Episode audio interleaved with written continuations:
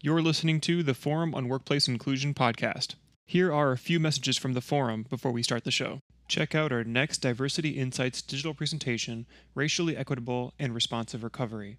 This online digital presentation will be held on June 16th and led by Tawana Black, founder and chief executive officer for the Center for Economic Inclusion. Learn more at forumworkplaceinclusion.org. Donate to the Forum.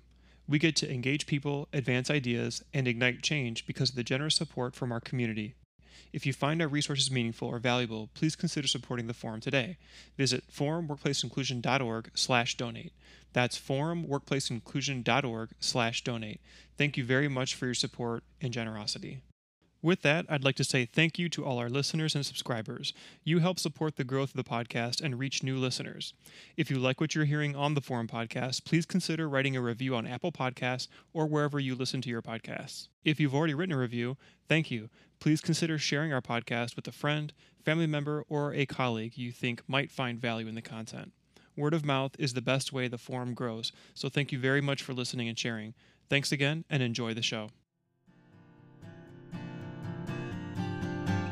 Hello, everyone, and welcome to today's special podcast. I'm Ben Rue, Program Coordinator here at the Forum on Workplace Inclusion.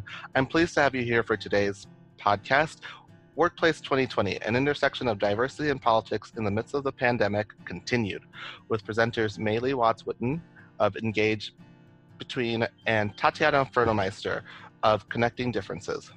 I say continued because this podcast is a follow-up of our recent webinar presented by Malii and Tatyana entitled Workplace 2020, an intersection of diversity and politics in the midst of the pandemic. As you can imagine, there were so many great questions and comments that we weren't able to address, so we invited Malii and Tatyana back to continue the conversation and answer some of the questions we weren't able to get to during the webinar. And they were so gracious to agree to come back, so thank you both for being here. Again, thank you all for joining us and listening, and I hope you enjoy this experience and find this information helpful in your work and join us for future podcasts. So let's jump right in. Malii, Tatyana, how are you doing today? Well, and thanks for having us back. Oh, of course. Thank you. Thank you. It's very exciting to be able to continue the conversation. Yes, and there were so many great conversations started, and so we're really excited, and great questions that we are excited to be able to answer today, and just continue the conversation. You're in Minneapolis. I am. Tatyana, you're in my hometown, Chicago, and I'm in San Antonio, in Texas. I suggest we start with Minneapolis. Yeah, there is a. There's something on the minds and the hearts of a lot of people right now that came out of Minneapolis and is reflective of not just that one place. And there's one of the comments that we got from a participant called Jeff Sands last week in our webinar, which, yes, please do watch. You know, maybe it was foreboding when it came to that, but it's certainly, again, not a one-off incident. So Jeff Sands out of Minneapolis said, in the context of our workshop last week, our webinar rather, one of the issues, this is a quote from him, one of the issues that arise in our anti-racist community of practice in Minneapolis has been people associating white supremacy with cruelty and not systemic realities. I want to start with that because it's timely, because it's related, and because it's resonating with so many people just now. Tatyana talked about this idea of human systems before this podcast with you, Ben. And I was saying, you know, I don't know about using these words, cruelty and mental illness, when it comes to incidents like this, that in this case resulted most directly in the death of George Floyd. I think that it's human choices that bring us here, and that there's this spectrum of choices that we make, whether it be in the streets or in our workplaces, that get us to where we are. Yeah, and Tatyana reminded me, this is not just, again, human choices, this is systemic practices. And I think that both are very related to this particular conversation as well when it comes to workplaces and the intersection of diversity and politics. How's that for a juicy beginning? Like I said, just jumping right in. I think that in conversations that we have, it's important to embrace the complexity of it. It's not either we are cruel or we have a system that supports racism. We have a system that in many ways perpetuates racism. And within this system, we have people who show up with cruelty, and we have people who show up with a great degree of compassion for other human beings. So there is the intersection of the system and human reality. And I think that one of the things that this being in the midst of pandemic that we need to recognize, if nothing else, it really pushes us to see, recognize, not turn our back to human reality of every moment. What is a human reality of a black man dying under the knee of a white man? What is the human reality of that white man who can't be in this position with his knee on the other person's neck for 7 minutes? With his hands in his pocket. What is the human reality of a young girl who is filming it, and those who are standing around and witnessing and feeling unable to help, and the whole city in which it is happening, and the whole nation in which it is happening?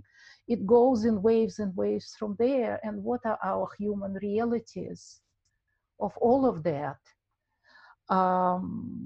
And as we talked in our webinar a lot about being triggered and what that means when we are triggered, when we are activated, when our buttons are being pushed, it's hard to even imagine how many buttons are being pushed right now for all kinds of people, and what choices do people make when these buttons are being pushed? Yeah, what do we do? Yeah. Well, speaking of, go ahead. Oh no, please, please, Malii, go ahead. One of the participants in our webinar, Mercedes, wrote to me separately. We've been having a conversation since last week, and she said that, you know, she struggles sometimes with maintaining her professional side when it comes to, and I'll just paraphrase here, being activated, right? I will certainly say that I am activated by this particular event that happened out of Minneapolis with Mr. Floyd. That you might have heard that in my tone when I mentioned that the man whose knee was on Floyd's neck had his hands in his pocket during that time, right? So I would suggest, let's not have our hands in our pockets as these realities, as these human realities are happening, and we learn more about them in this time of coronavirus, right? Even the word trigger is something that we've talked about. And I know that you have some comments out of the chat box, Ben, regarding what was and wasn't said, how it was said, etc. Yeah, I was going to say one of the more triggering parts of the webinar was when we asked the question about reactions to we are all in this together, what gets triggered or what part of a person gets triggered and or activated. And, you know, because of the restrictions on Zoom, we could only have so many options. And unfortunately, some people's identities or their triggers were not included. And it was not intentional by any means, not in any way, shape, or form, but it did trigger or activate people around that. And I mean, there were comments about marital status as a trigger for me, as I have been single for over 8 years. It's not, and that was one that wasn't included. There was a and this is not you, Ben. This is a participant speaking. Yes. Oh yeah, yes. Yeah, I'm sorry. That part of that. No. I have not been single for 8 years. That's from an anonymous attendee who, for obvious reasons, didn't want to give their name. But yeah, that I mean, marital status was one that came up quite often. There was some about one that also came up was age. People whose age or ageism is their trigger felt triggered by the fact that it wasn't included. And sexuality, which falls again, it's not the same as marital status, but it's similar. But yes, sexuality was one that that was brought up in the comments. So living alone, actually that's closer to marital status or relationship status. Yeah, here are a couple of things that I think it's important for us to kind of distinguish in this experience. One is that we asked people to identify what parts of their identities are triggered when they hear we're all in it together. And we had everything from some people not being triggered by it at all to people being triggered by multiple things and needing even more space in the chat box to acknowledge that. So that's the reality of what we're dealing with. None of us is a person of just one identity. We manage multiple identities and multiple realities, and at any given moment, which part of me is activated and is reacting to, and which part doesn't care, can be very, very different. So that is one piece. But the other piece, since this webinar was done for people who do work in the field of diversity, and podcast goes to people who are interested in this work. We need to be very aware of the fact that when we bring up these hot buttons topics and ask questions, that even the process itself of what question I ask and what I don't ask, what option do I offer as a possibility and what option is not there, it by itself generates a reaction, which is perfectly fine, as long as we know that these reactions need to be accounted for and addressed and turned into a teachable moment and into a conversation of what does it mean for you when there is a checklist and you are not on it. Yeah? And how does that correspond with other hot button moments of your reality? And I'd add that teachable moments aren't necessarily from person A to person B, but that it can be, there's a mutuality there, right? It's not one person's responsibility necessarily to educate the other. Huh? So yeah, very much agreed that it's about making meaning of that moment, right? Conflict will always happen. Conflict is simply a difference of opinion, right? Yes, it can be escalated, de-escalated, there's a spectrum, etc. But through conflict, I believe, my religion teaches, truth emerges, yes? So, and one of the things that I don't know that we had a chance to share last week was a nice model about how we need conflict, we need trust in order to engage conflict successfully, in order to resolve to come to some resolutions.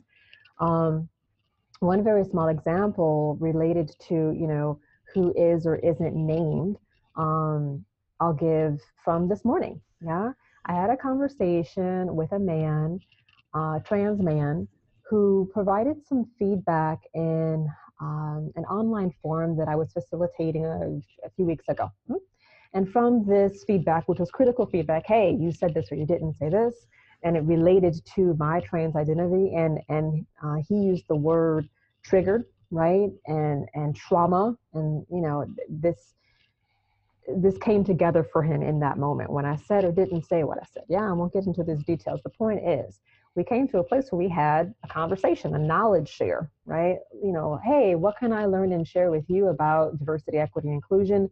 What can you learn and share with me about your experience as a trans man and how this program that we're working on and others can be more inclusive? And I was taking some notes, and at the end of it came to him and say, hey, you know, I don't see trans anywhere in here. I don't see like, you know, for me as a trans man, I need you to do or say this. I see you're talking about messages about inclusion. Yeah, and how those messages and that messaging has clearly been communicated by this program that we're working in. And you're talking also about how it's a priority to the program, right? And it's demonstrated through X, Y, Z, right? I think that we already had love in the love bank, so to speak, with this program, right? Because of what this person came in knowing. We already had trust with this person. Enough that he was able, and this is what he said, to come to us and share this feedback, right? And something great came of it. Yeah, we will make some revisions going forward. And now I know some more, and he knows some more, and you know, we walk off into the sunset together. Yes, it's not always like this, but the point is, we won't always mention all the things. Yeah, but if we build that trust before we need it, right? We can come together in a conversation that makes meaning of the moment. And one of the things that also generated a good amount of questions, and we probably will be looking at them now, is this whole idea of intent versus impact. Yeah? Here is our intent to ask people how do they experience the question, we are all in it together.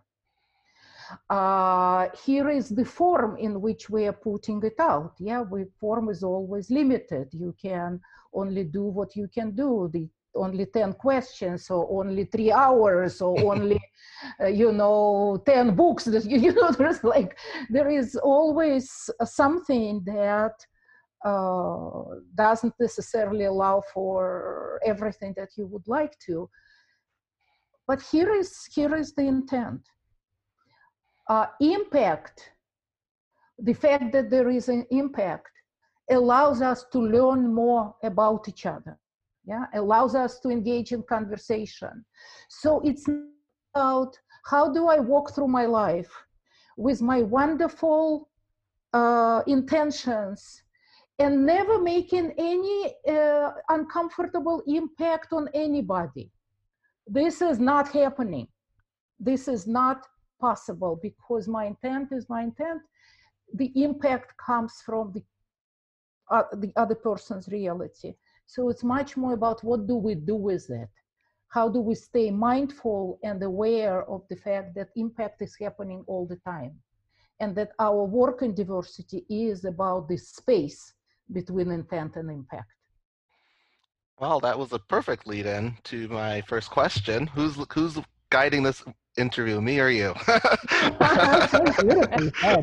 That was beautifully said, and yeah, like I said, like perfect lead into our first question, which comes from Mercedes D'Angelo, as a recent friend of Malii's. Her question is, in cultural training, we recommend that people give others the benefit of the doubt when interpreting others' behavior. Yet in D&I, we tend to want to challenge or educate when statements are made that we don't agree with, especially in politics. How do you reconcile these two different approaches? Is this a false dichotomy? Question mark. We're going to have two different answers.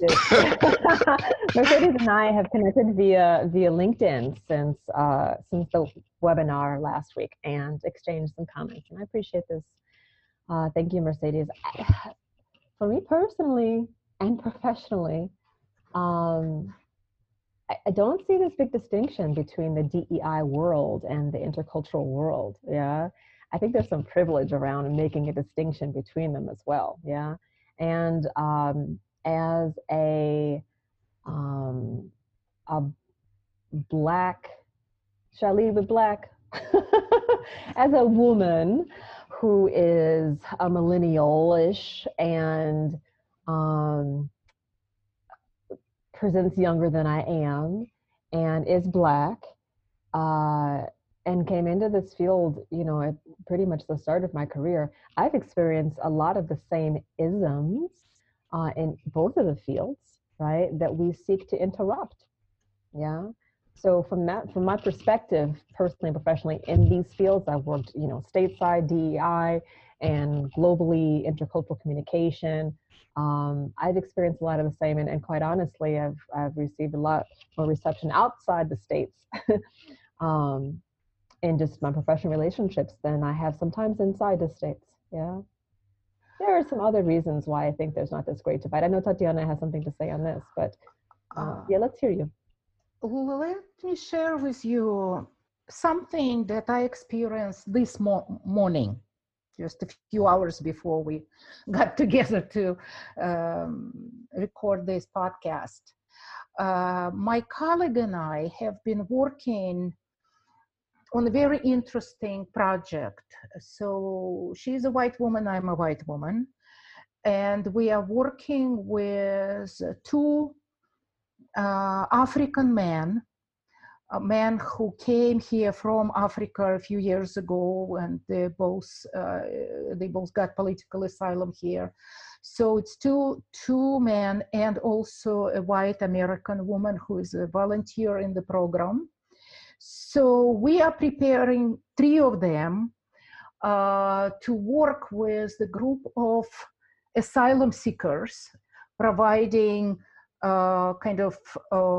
group support, doing it in Zoom format, doing it at the time of pandemic, and focusing on helping people manage stress and use methodology of personal leadership to do that. This morning, as we're talking about what's on our mind, what's happening, I was the one who brought in the word racism that we are experiencing, this moment of racism showing up big time. And an interesting thing happened. These two absolutely wonderful men who've been having all kinds of very trusting conversations with us, for the very first time talked about actually reality of being Black in America. They had no difficulty talking about being African and talking about the cultures of their country and traditions and how people communicate differently and how all sorts of other things happen differently. So the cultural layer was easier to bring in than the layer of being Black in the world where there is more white people and more power in the hands of white people and all of that. So even in the space of trust, not knowing, can I or can I not talk to these white women about the struggle of being a Black man in this country was very, very telling for me today. Yeah. So it's easier to give each other benefit of a doubt that I, as a person who grew up in Russia, don't understand something that you, as people who grew up in America, understand, and the other way around. It's easier to forgive otherness of that kind than, and forgive in quotation marks. Yeah, okay, he's from there, she's from there, okay, I can deal with that. But when it is all right here, when we are in it together, so to speak, and we are having these very different experiences of being in it together, yeah, that is, I think, a very real life answer to why it is still a different work and why it is a different level of being triggered in doing this work. What gets to us closer, what pushes our buttons as people and also as professionals in this work can be different in whether we are focusing interculturally or classic domestic diversity, when indeed it's, you know, our mutual friend and mentor Tom Kochman says it's not about right and wrong, it's about right and left. Yeah, so how do we bring this right hand and left hand together in our field? We have another mutual colleague who I won't name, but had a conversation with somewhere in the States. We were talking about this intersection, or lack thereof, about intercultural and diversity spaces. And this person comes from outside of the United States and presents as white inside the United States, just as you do, Tatyana, right? Mm-hmm. By the way, side note, interesting that, you know, I wonder if these two men who are African are perceiving you as a white woman in this work. Are they perceiving you, because we're in the States, are they perceiving you as a woman who immigrated to the United States as well? Yeah, and, you know, isn't white in the classic U.S. traditional sense, if you will, right? So those are questions as well. Huh? Anywho, okay. This colleague that we share, we were talking, and he said, you know, it's interesting. I can come into the States, he was brought aside at one of his entries into the States for this particular conference that we were at.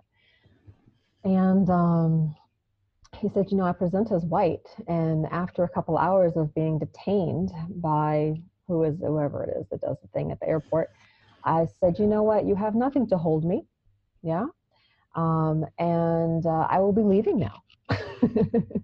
And he recognized that coming in for this intercultural conference in the United States, he could, as a white presenting man, say that when there were some other people that were also detained along with him that were brown and that did not speak English as strongly, yeah, and that did not have the leverage to say that, right? I just think, yeah, maybe philosophically, maybe theoretically, this DEI and this intercultural quite separate, because we choose to make them so, but we do make a lot of privileged choices, yeah, or can't make a lot of privileged choices because of who we are in either space. That holds true. Absolutely. And that means that any culture that we're looking at and any culture that we're focusing on in our work, we need to be able to see, understand, and work with how power and privilege play out in that space and between different cultural spaces, as well as when we work with issues of diversity. We need to bring classic cross-cultural pieces there. How do we communicate? How do we engage with each other? How do we kind of create this impact that is different from our intent because of all kinds of cultural differences, realities of our backgrounds, and ways in which we engage? Yeah.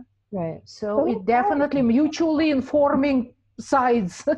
Exactly. Mutual, let's give some challenge to people, right? Mutual challenge. I love to introduce challenge in workshops. I smile big when I say it because my mama taught me that I can say almost anything when I smile.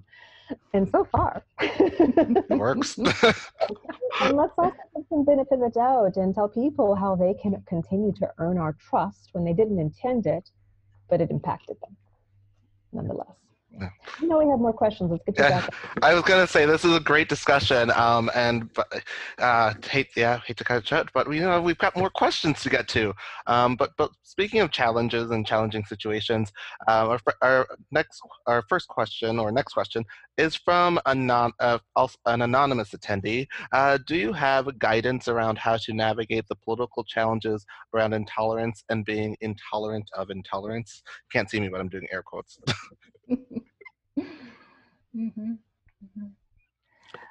I think there is a number of questions that we have there that can all be summarized into this one question. That was a summarization of two of them. Yeah, when people are talking about how do I deal with my own reality? Yeah, it's one thing to have, again, a good intention. I will engage with everybody. I will be open to differences. But then there are things that push our buttons so strongly that we become reactive. And in a sense, a lot of work that Malii and I are doing with this idea of diversity hot buttons is about know your own buttons. Yeah. If you need to tolerate something that is not normally tolerable for you, if you need to tolerate it because it is a person in your family or a coworker with whom you have to continue working, or you know, somebody in your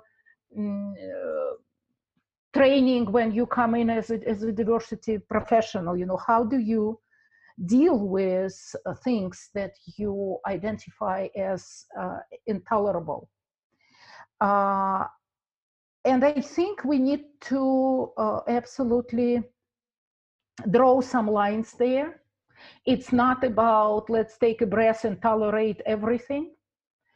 But it is about let's know the difference. Let's know the difference between a person who is toxic, who is intentionally toxic, who is not interested in engaging, who is operating as a radio. You cannot have a conversation with a radio. Yeah? Versus somebody who is willing to be in talking, listening kind of mode. Somebody who is willing to kind of take a breath and hear you out after you take a breath and hear them out. Yeah. So there are all kinds of differences there. But most importantly, we need to keep doing our own work. I need to know what gets me going. I need to know how to manage my own moment when I'm about to fall apart here. Yeah.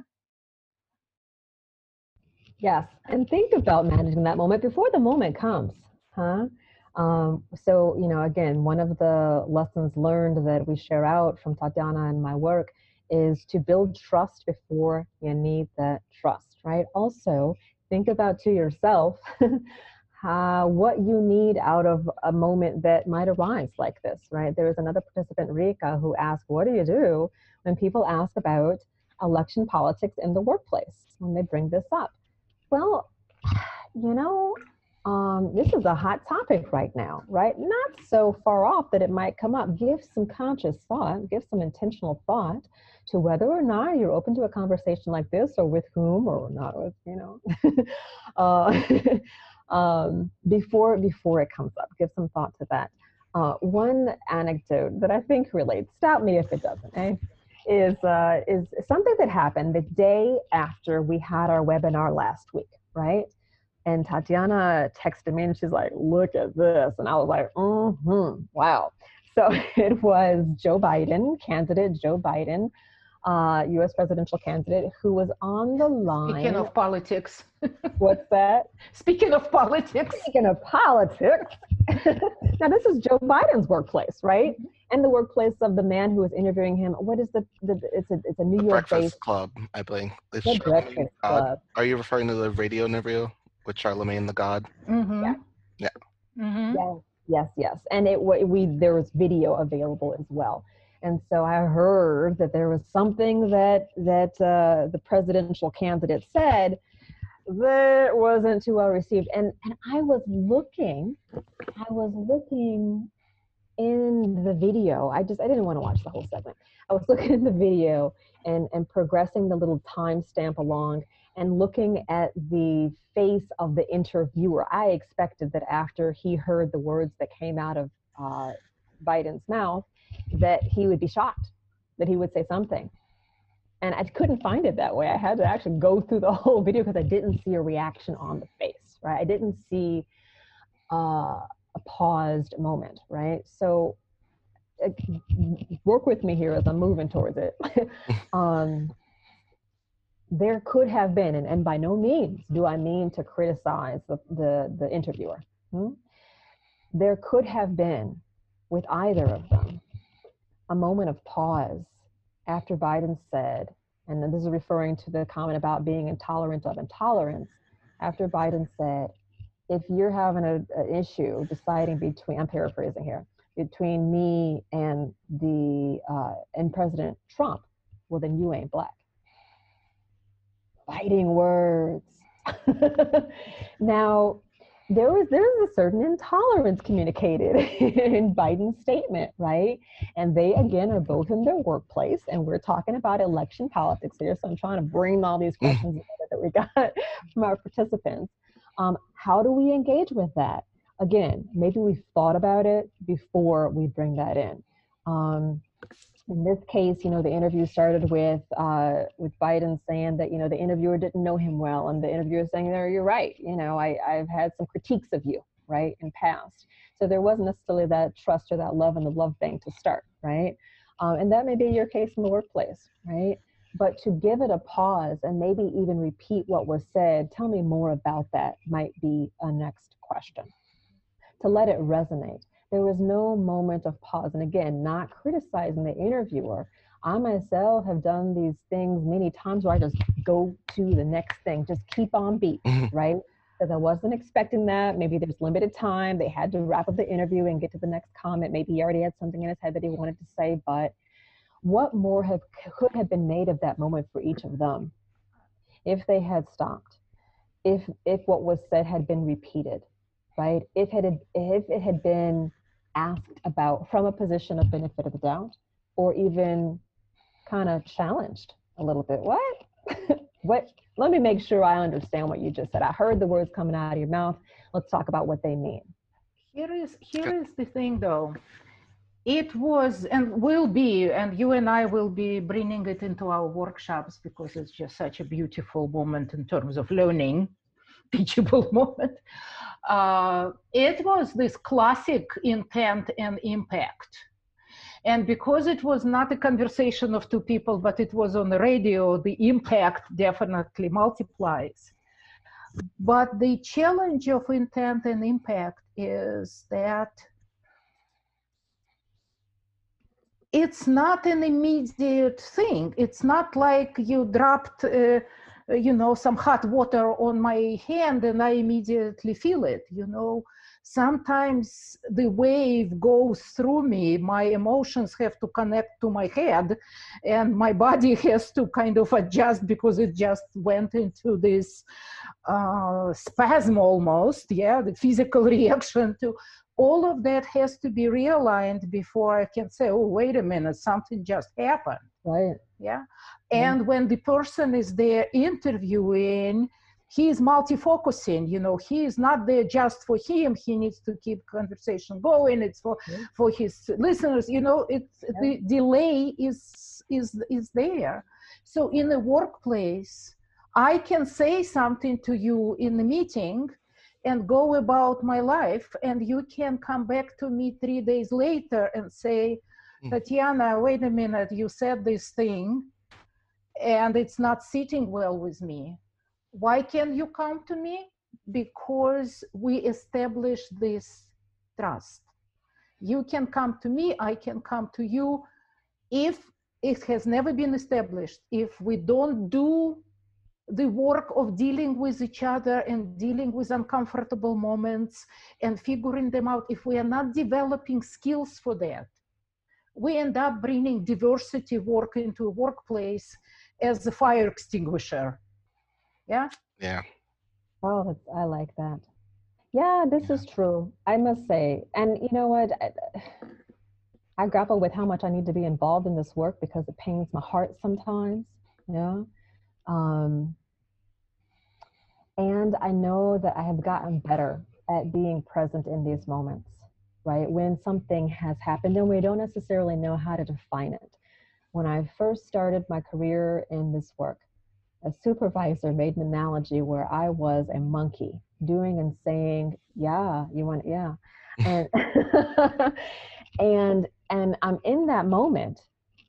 And again, I'm working in my field.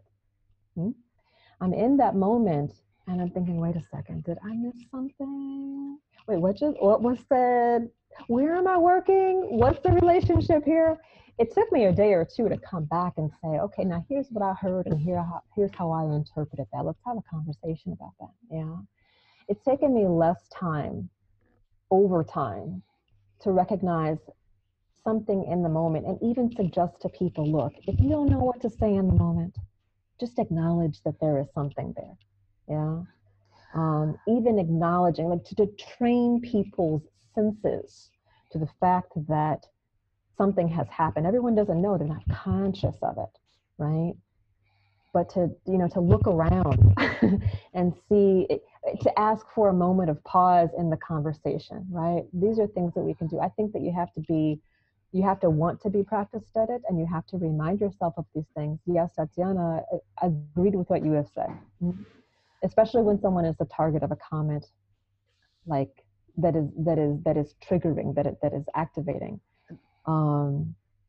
But to the extent that we can take, and it doesn't have to be the two people in that interaction. Take a moment to acknowledge something just happened. The weather just changed. Yeah. Can we just take a moment to think about what that is? And that can happen on a virtual meeting. That can happen in a face-to-face meeting. That can happen to interrupt the flow of an email chain, right? You just decide to do it. And there is a smart saying that I love that comes to my mind quite often, and goes something like this. In the moment of crisis, we don't rise to the level of our expectations. We fall to the level of our training. Yeah? Are we practicing identifying these moments or not? Are we practicing having conversations with each other about difficult issues or not? Are we practicing being curious and inquisitive about somebody else's different position on anything? We don't have to start with politics. Let's start with something that is easier to talk about. But we need to keep this practicing so that when it gets to uncomfortable moment, when it gets to challenge, we already developed some muscles of being able to engage with it. And one practical suggestion, for example, about politics, like if somebody has really, really, really different position from you, ask them, why do they care? What specifically do they care about? What is important for them personally in their position and how it affects their life? Yeah? From there, you can have human-to-human conversation. Otherwise, we can just barking headlines at each other. Yeah. Yeah? I was going to say, one of mainly, well, we are running short on time, but your anecdote reminded me of something that actually happened to me at our Forum on Workplace Inclusion conference. For those of you who haven't seen me, I am a black man. However, I don't really sound like what a stereotypical black man sounds like. So when in my role, I spend a lot of time interacting with our presenters, either via email or by phone. And a couple of years ago, I think it was my first conference, but I met one of the presenters in person for the first time. And the very first thing she said to me was that she was surprised that I was black. She thought I would be a white guy from Canada. And this was a presenter at a conference on diversity, equity, and inclusion in the workplace. But it was one of those things where it was just like, even in my busyness, I just had to stop and take a second and be like, wait, did this just happen? And then just be like, I'm sorry, I gotta go. But so there was a definitely teachable moment there, but it was that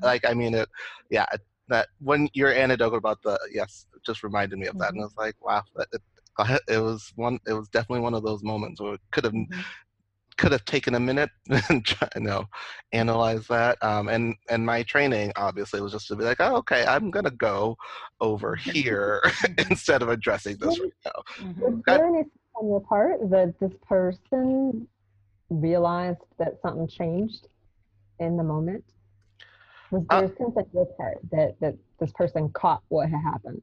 No, I don't think so. I'm 100% sure she didn't. And I was in such a hurry that I just kind of skedaddled because I was like, this is very uncomfortable and I'm actually very busy. So I'm just going to go over here. But did you really just say that? It was a moment. And there's a teachable moment saying to somebody, huh? That's an interesting assumption. Yeah. Tell me about it. Yeah. And she clearly, I couldn't tell if she was joking or serious. It was very strange. You know, because sometimes,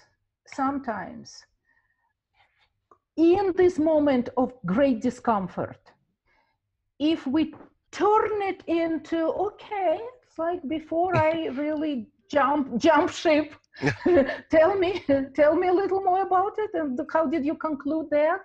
Yeah. It provides the space in which something can happen or not. We don't know, but sometimes these moments lead to actually deepening an understanding and deepening the trust. Yeah. However, if you have moments like this once in a while, you are more willing to turn them into something. When you have different moments once in a while, but moments like this happening a lot, then like, why again? You know, yeah. I think we have out of our comments here, I just managed to kind of close it on me. I think it is a comment from William, okay, who says, it's unfortunate, sad, and perhaps even tragic that we need to continually find language and behavior to accommodate the fragile feelings of so many folks who basically don't get it, don't really want to get it, and for the most part, never will get it. And because it sometimes is so tiring, the question to also ask ourselves, do we end up dismissing some people who maybe would have moved from this hopeless category into something completely different or not? And also, how much energy do I have to keep doing it? And how much willingness do I have? Because I'm a human being. In this moment, I am willing. And next moment, I am not. And I am allowed to be just human doing the hard work and not a working machine in the field of diversity. I'm doing that game where I'm trying to get in on the double touch. Tatyana and I have a conversation, and I'm trying to just get in on the action, right? So I just a quick tie-in. This, I think, relates back to the balance between our human choices, her choice, your choice, and the systems within which we work, right? We are trained to be professionals that are neutral in some ways, right? That, I think that common workplace practice, right, at the forum, at organizations that attend the forum, is to, and I might get some reaction from this, but I'm just going to say, choose your words carefully. I know. Keep a professional. What does that mean? Does that mean engage something in the moment? Maybe not, right? Maybe let's keep the water smooth, right? I don't think that it's a common workplace practice. It's not what we're taught in terms of what professional is, to bring these things up in the moment, to react to them in a more diplomatic way or otherwise, right? We're supposed to keep it going. We're supposed to, prioritize what's important. We're supposed to depersonalize. And not that those things are bad all in and of themselves, and this bad good dichotomy, we can't get with that. But I think that the system teaches us also, right? Systems in which we're working, systems in which people from the, that are coming to the Forum on Workplace Inclusion are coming from, they're taught to keep it moving. When I have been working internal in organizations, I have been taught and encouraged to keep it moving. This is not something that we talk about around here. That's not who we are as an organization. I wouldn't say that's who a forum is as an organization. Okay. That is an awkward segue into the fact that we do need to keep it moving and get to our last question, because I want to get to this last question and don't want to run too much over time. But one of the things that I really liked about your webinar is that there was a a mix of people in the room. We did have some conservative voices present, which was, I thought, really great, that they were there for that, to, you know, hopefully they were there to learn. But we did have one conservative voice, Robert, who asked, as a mild conservative, I find that people leaning left can't talk about the issues, but instead want to criticize Trump. I'm concerned with the U.S. policies I'm concerned with U.S. policies regardless of who's in office. So, how would you like? What would you like to? Would you like to address that, or what are your thoughts on that? Yes, well received.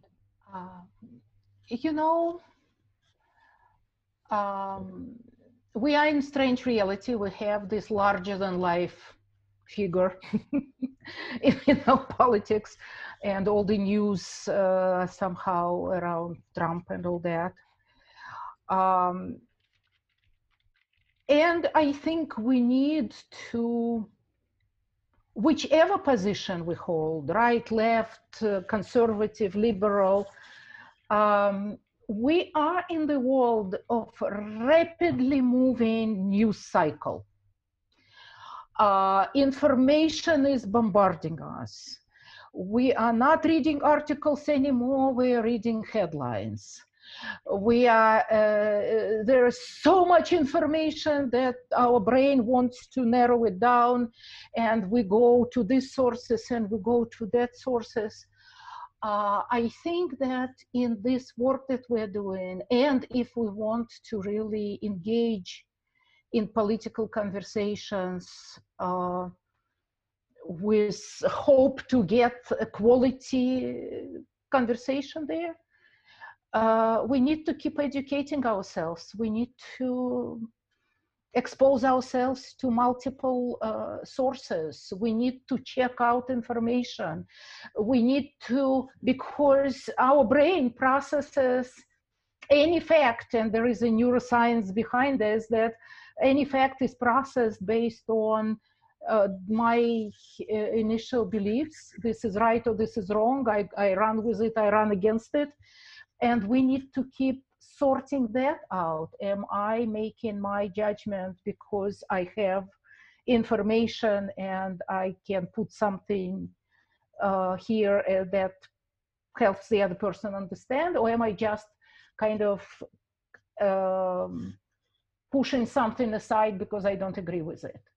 And that is a difficult, difficult, difficult space. You know, we are so polarized right now. We are so, we've been activated since 2016. In it. You know, there is probably a technical term for the system that hasn't been unplugged for for that long. Yeah. Well, you know, I think we can date activation back to when what is called the United States. That's a different kind of activation. I was going to say, we've been activated for much longer than 20 years. I'm talking about Trump activated, you know. True. But before that, we were Obama activated for 8 years, and everything that was happening around the reality of the first Black president. Yeah, and again, a side note, I know we have to wrap up, and I was talking with my husband about this. I said, you know, yeah, we call him the first Black president, right? And that, you know, in many ways, Obama has lived this culturally Black experience, right? And he is biracial, right? But we have this history in this country where if you are one drop up, you are Black. It ties back to quadroon, octoroon, mulatto, right? And so, you know, before and in times of enslavement, we might have called someone with Obama's presentation one thing, and now we call him Black president, first Black president. Yeah, it's complicated, right? But to get back to Robert's comment, thank you, Robert, for your comment. Robert says, like you said, Ben, he finds that people leaning left can't talk about the issues, but instead want to criticize Trump. And Robert says that he's concerned about policies regardless of who's in office. It reminds me of the comment that Tatyana read from William Wells, who said that people have these fragile feelings, right? Folks that don't get it, don't want to get it. Maybe Robert's feeling this too.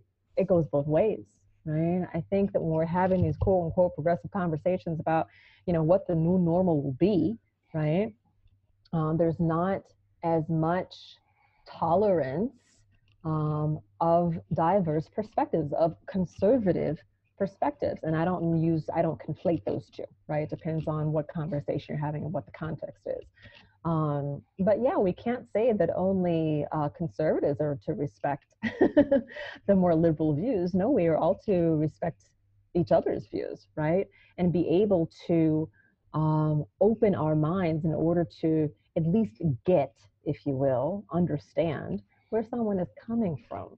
Yeah, I don't know that we lend each other that same benefit of the doubt.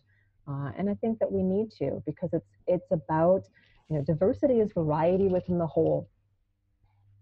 Whether that's, you know, the political spectrum or the race spectrum or the gender spectrum or socioeconomic or otherwise, right? And it takes all the parts of the whole to come to this new normal.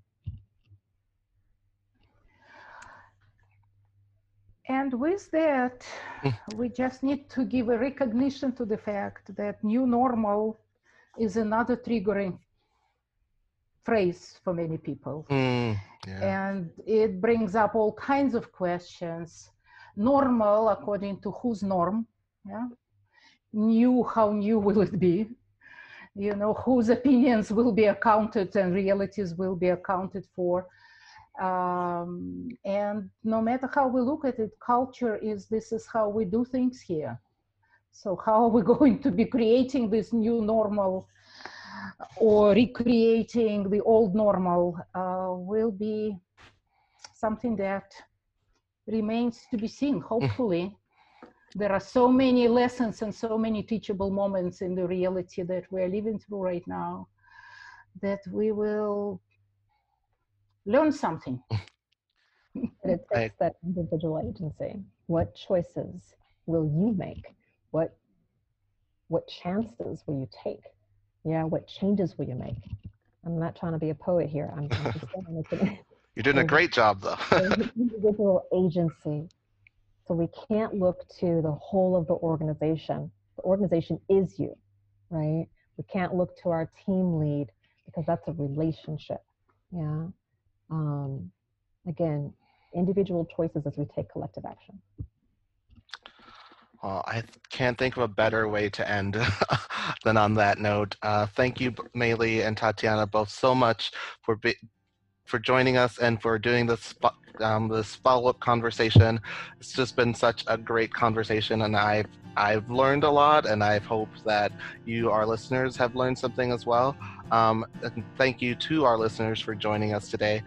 This podcast will be posted onto our website, forumworkplaceinclusion.org/podcast, but it's also going to be available on Apple Podcasts, Spotify, Stitcher, and Anchor. So you can also listen to this podcast and others at those sites. And if you'd like to learn more or continue the conversation with Malii and Tatyana, please feel free to contact them via email at diversityhotbuttons@gmail.com or Malii@engagebetween.com or Tatyana at connecting.differences@gmail.com.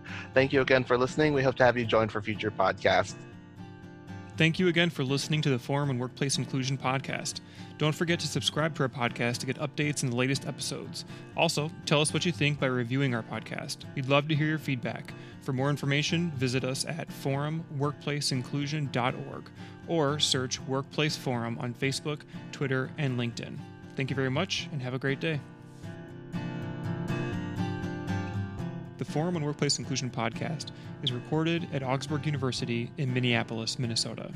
One of the most diverse private colleges in the Midwest, Augsburg University offers more than 50 undergraduate majors and 9 graduate degrees to 3,400 students of diverse backgrounds at its campus in the vibrant center of the Twin Cities and nearby Rochester, Minnesota location. Augsburg educates students to be informed citizens, thoughtful stewards, critical thinkers, and responsible leaders. An Augsburg education is defined by excellence in the liberal arts and professional studies, guided by the faith and values of the Lutheran Church, and shaped by its urban and global settings. Learn more at augsburg.edu.